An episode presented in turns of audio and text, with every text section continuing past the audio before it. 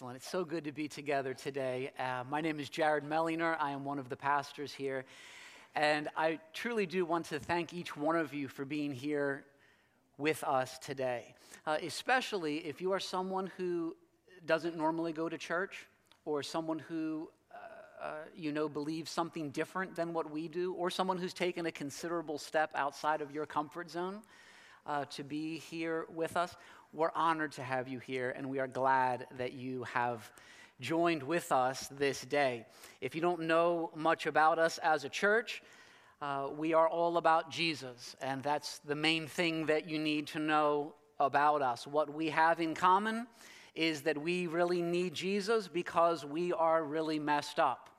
I always like to say that our church is not a museum of perfected saints. We are a hospital for the needy and the broken and the sin sick. I am a greater sinner than most because I learned so much of the truth about God from a very young age. I grew up in a Christian home, but I decided that I wanted nothing to do with God. I didn't say that with my words, but I did say it with my life. I was selfish and proud, and believe it or not, those sins of selfishness and pride still show up in my life all of the time. Easter is good news to me because I need a Savior. Easter is not a pep rally. Easter is a celebration of a historic event that has changed our lives forever. Christ is risen. And if you long for greater joy and greater peace, if you long for greater healing and greater hope, then Easter is for you. I want to look together at Peter's proclamation of the resurrection of Jesus in Acts chapter 2. Acts chapter 2. This is the first great sermon that was preached after Jesus rose from the dead and appeared to many people and ascended to heaven. Acts chapter 2, beginning in verse 22. This is God's holy and authoritative word. This is Peter speaking. Men of Israel, hear these words. Jesus of Nazareth, a man attested to you by God with mighty works and wonders and signs that God did through him in your midst, as you yourselves know, this Jesus, delivered up according to the definite plan and foreknowledge of God, you crucified and killed by the hands of lawless men. God raised him up, loosing the pangs of death, because it was not possible for him to be held by it. For David says concerning him, I saw the Lord always before me, for he is at my right hand, that I may not be shaken. Therefore my heart was glad and my tongue rejoiced. My flesh also will dwell in hope. For you will not abandon my soul to Hades, or let your Holy One see corruption. You have made known to me the paths of life. You will make me full of gladness with your presence. Brothers, I may say to you with confidence about the patriarch David that he both died and was buried, and his tomb is with us to this day. Being therefore a prophet, and knowing that God had sworn with an oath to him that he would set one of his descendants on his throne, he foresaw and spoke about the resurrection of Christ, that he was not abandoned to Hades, nor did his flesh see corruption. This Jesus God raised up, and of that we are all witnesses.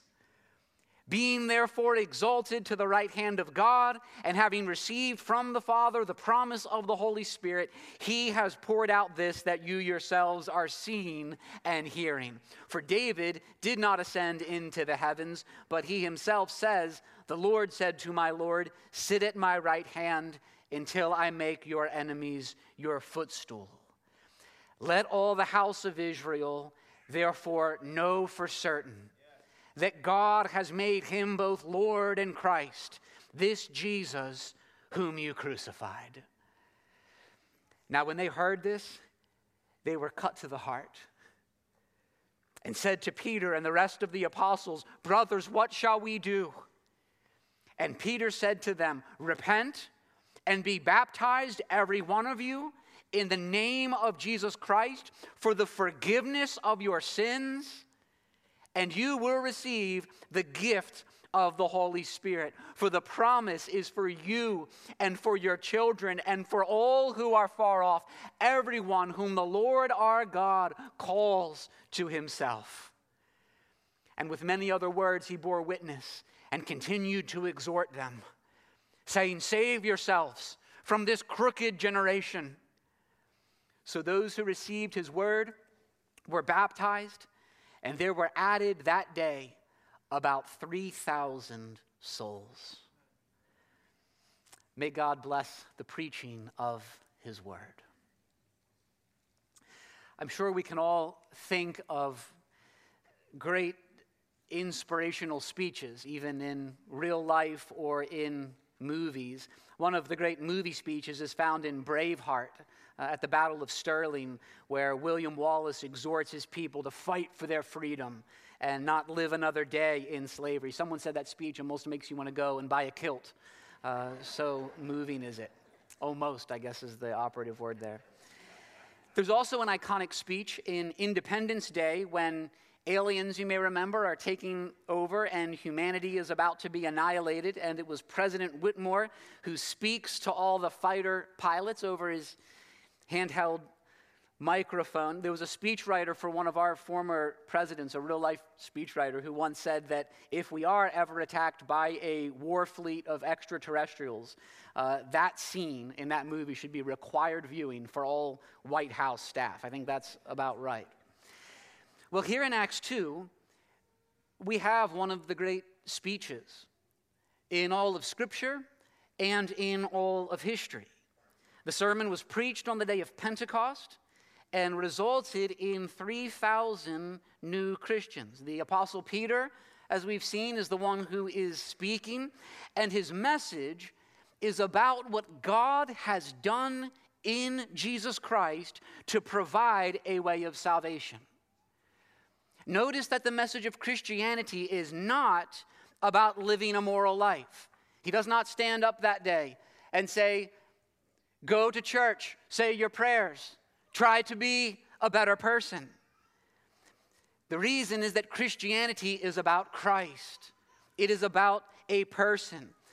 Peter is not talking about a subjective experience he had. He's not talking about something he's found that really works for him. He's not saying whatever faith works for you is great.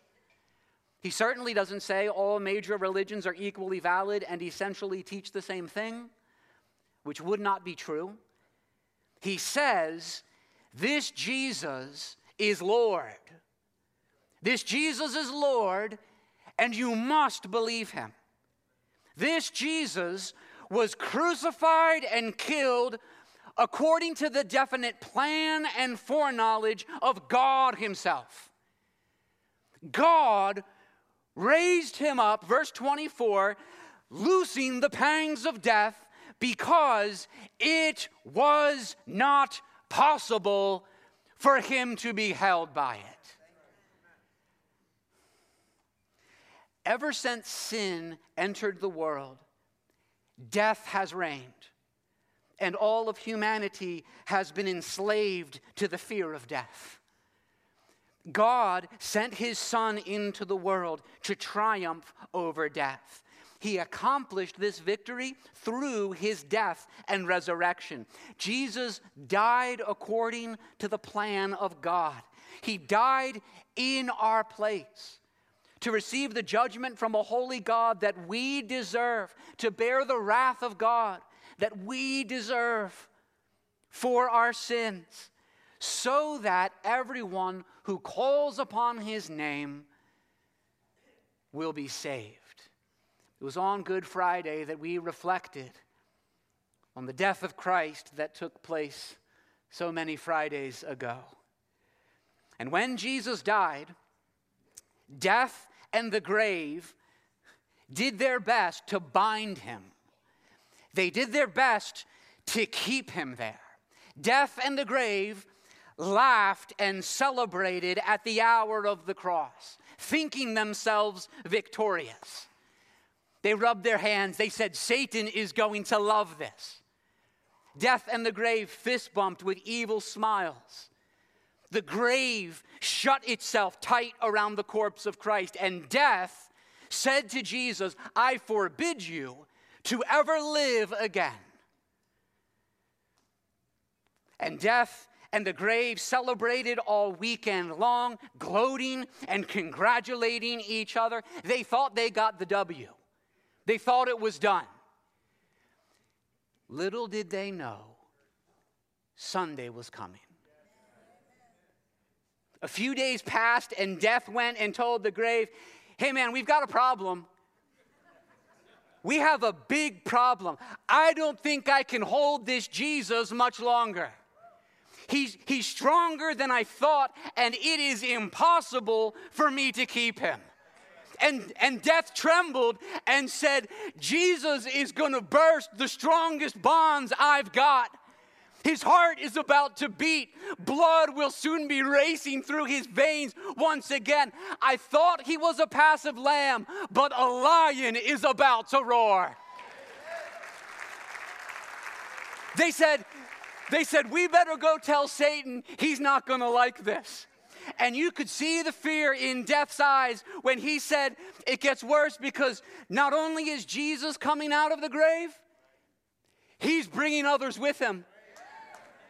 Thousands upon thousands will soon be singing as they run out of the grave and they taunt death and they taunt the grave, saying, Oh, death, where is your victory? Oh, death, where is your sting?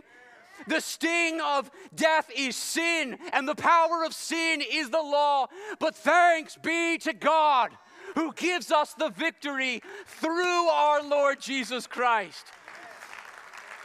This is this is the good news we celebrate today. This Jesus is the author of life who through his death is now giving new resurrection life to all who trust in him. I am, I am not speaking figuratively. I am not speaking metaphorically or spiritually when I say that Jesus is alive. I do not mean that he is alive in our hearts. I do not mean that he is alive in our memories. I mean he's not physically dead. The body that was put to death has been raised imperishable, never to die again. Christ the Lord is risen today. This Jesus has conquered sin. This Jesus has defeated death. This Jesus has been exalted to the right hand of the Father, reigning as heaven's champion. This Jesus is the way, the truth, and the life. And all who call upon his name will be saved. He died for sinners and he lives as Savior of the world. And for the, the strengthening of our faith and to win us to Christ, because there are some of you who may need persuading. What Peter does, eh, Peter's actually preaching here an evangelistic sermon. He's, he's preaching the news of Jesus to those who do not believe that they might believe. And he explains that the proofs of the resurrection are powerful and persuasive. The resurrection of Jesus is historically verifiable. There is overwhelming proof that Jesus died and rose again. The author of the book of Acts, in fact, is a very uh, careful and methodical man, a physician, a doctor named Luke, who in his gospel said that he wrote these books, he wrote Luke and Acts, as an orderly account that we might have assurance of God's plan of salvation and know that Jesus is who he says he is. Peter, in this sermon, reminds all of his listeners in verse 22 that God was proving the divinity of Jesus throughout the earthly life of Jesus, through the miracles, through the signs and wonders that were done. Read the Gospels. You see his glory in these books. Peter also draws from Old Testament scripture, beginning in verse 25, quoting David in Psalm 16. What's Peter doing there? Well, he's showing that centuries of prophecy speak of a Savior descended from David, whom God would raise from the dead. The scriptures have now been fulfilled, the prophecies have come to pass. In verse 32, Peter also says, This Jesus God raised up, and of that we all are witnesses. Peter, there speaking that day, was speaking himself as a witness. Peter was an eyewitness. He had seen the risen Lord with his own eyes, he spent time with him. And not just Peter, but many others. Jesus had been publicly crucified, he was buried, and then he appeared to many witnesses. There were some 11 times after his death and resurrection that Jesus is recorded as appearing to people, proving he was resurrected. He appeared to men and women, he appeared to groups and crowds, he appeared at different locations, different times of the day. He was touched, he was seen, he was heard, he ate food with others. I was looking again this week at that magnificent painting by Caravaggio, The Incredulity of St. Thomas. You may have seen it. Doubting Thomas was the one who said, Until I see in his hands the marks of the nails, and place my finger into the mark of the nails, and place my hand into his side, I will never believe. He took this posture of great doubt, declaring that unless these conditions are met, he would never believe. Well, praise God that Jesus meets us where we are, and that includes meeting us in our many doubts. A week later, Jesus appeared to Thomas, and in Caravaggio's painting, you have the dramatic lighting that Caravaggio often used. Jesus is there hanging out with his squad. It's an incredible painting. And the face of Thomas shows surprise as he leans in, and Jesus is holding his wrist as he has guided it to the wound in his side. They were witnesses. They were witnesses.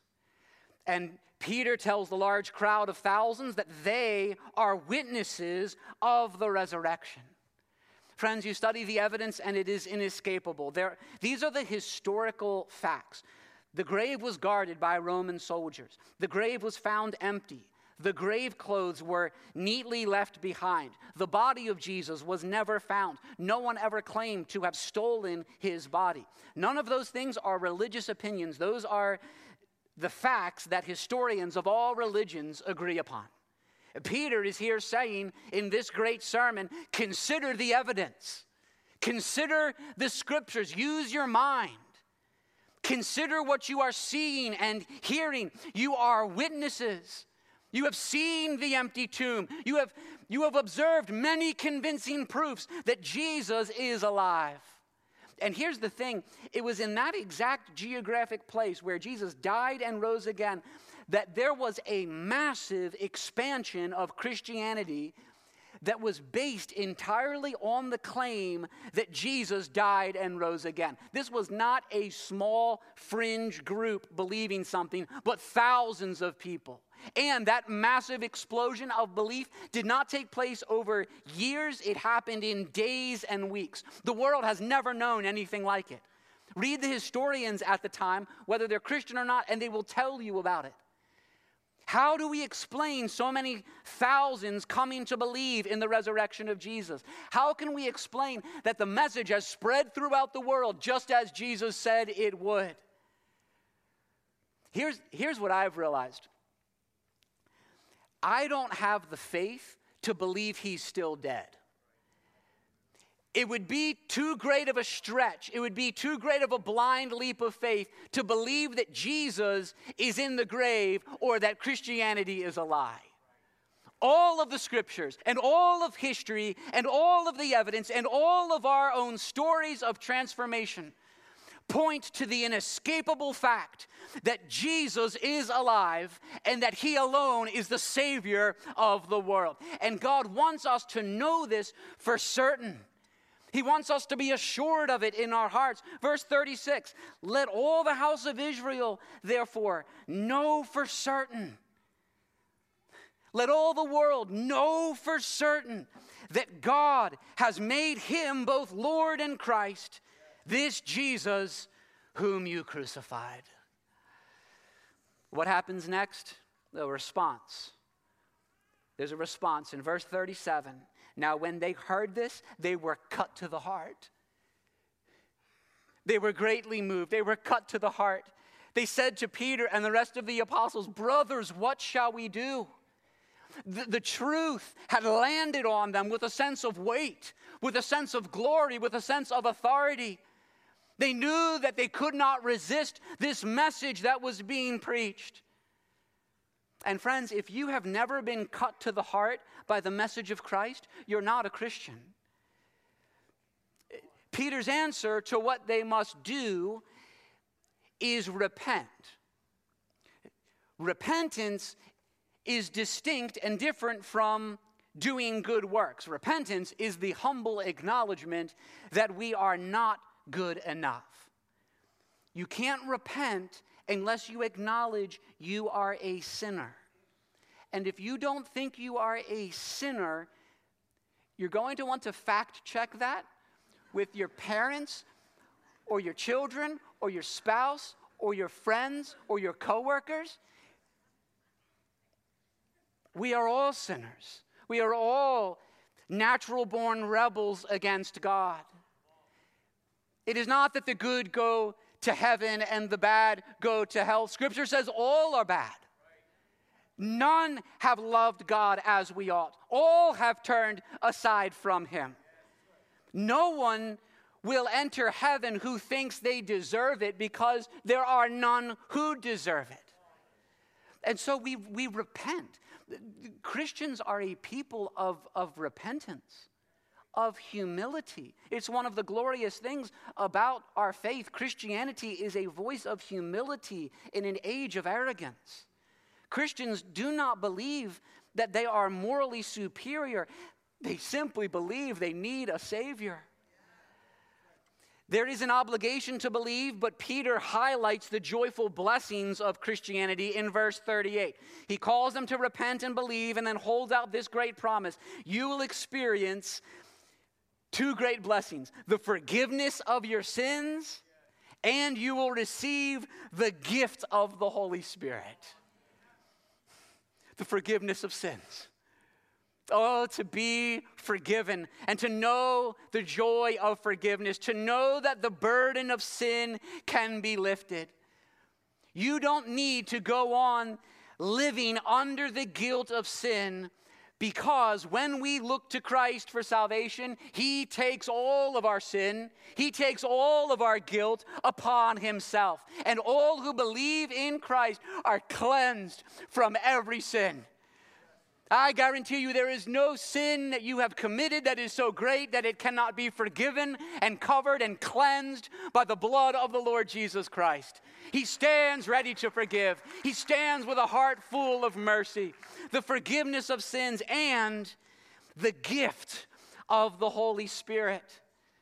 When we become Christians, we are given the gift of the Holy Spirit of God dwelling within us to change us to help us be the kind of people God made us to be. We have the gift of the Holy Spirit to comfort us in sorrow and in loss, to sustain our hope in trials, and to flood our lives with the fruit of the Spirit of love and joy and peace that shapes all of our relationships.